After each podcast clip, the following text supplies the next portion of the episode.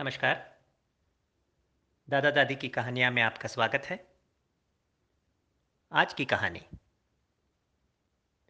एक बेटी सुबह के समय अपने माता के ऊपर क्रोधित हो गई।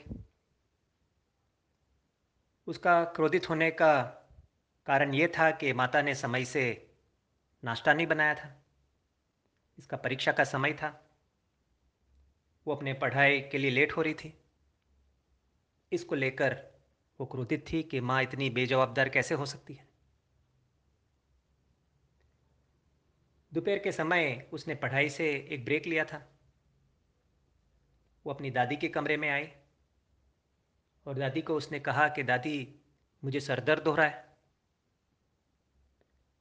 दादी ने कहा, आ, मेरे पास बैठ। मुझे मालिश करने दे तेरा। और तेल से सर का मालिश करने लगी। मालिश करते करते दादी ने कहा कि मैं तुझे कहानी सुनाती हूँ। दादी ने कहा कि एक छोटा सा प्लेन था। इसमें पायलट तीन व्यक्तियों के साथ जा रहा था। एक एक पॉलिटिकल नेता थे, दूसरे एक बुज़ुर्ग टीचर थे और तीसरे एक स्टूडेंट थे।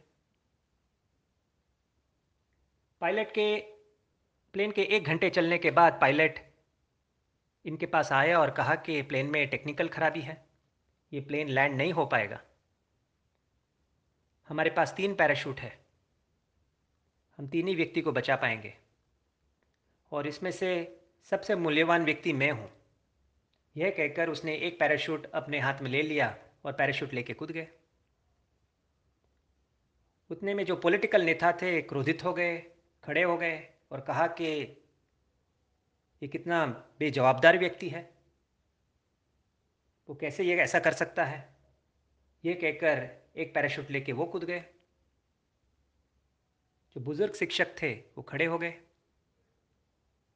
और उन्होंने उस स्टूडेंट को कहा कि, मेरा उम्र हो गया है, मैंने ये दुनिया देख ली है। तुम ये पैराशूट ले ले और कूद जाओ।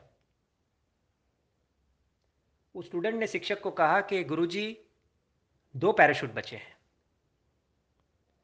इस शिक्षक ने स्टूडेंट को कहा कि तीन ही पैराशूट थे।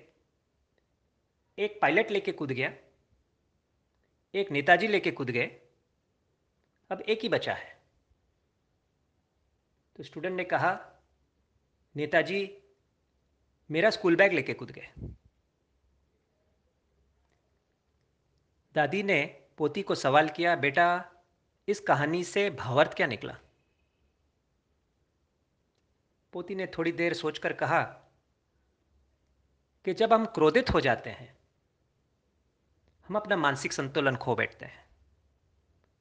और जब हम हमारा मानसिक संतुलन खो बैठते हैं, हम क्या बोल रहे हैं अथवा क्या व्यवहार कर रहे हैं, उस पर हमारा काबू नहीं होता। है और उसके कारण शायद हम हमारा नुकसान भी कर सकते हैं, शायद दूसरों का भी। यह कहकर पोती ने दादी को कहा, दादी, सुबह मैंने माँ के साथ शायद गलत व्यवहार किया। मुझे उनके पास जाकर माफ़ी मांगनी चाहिए।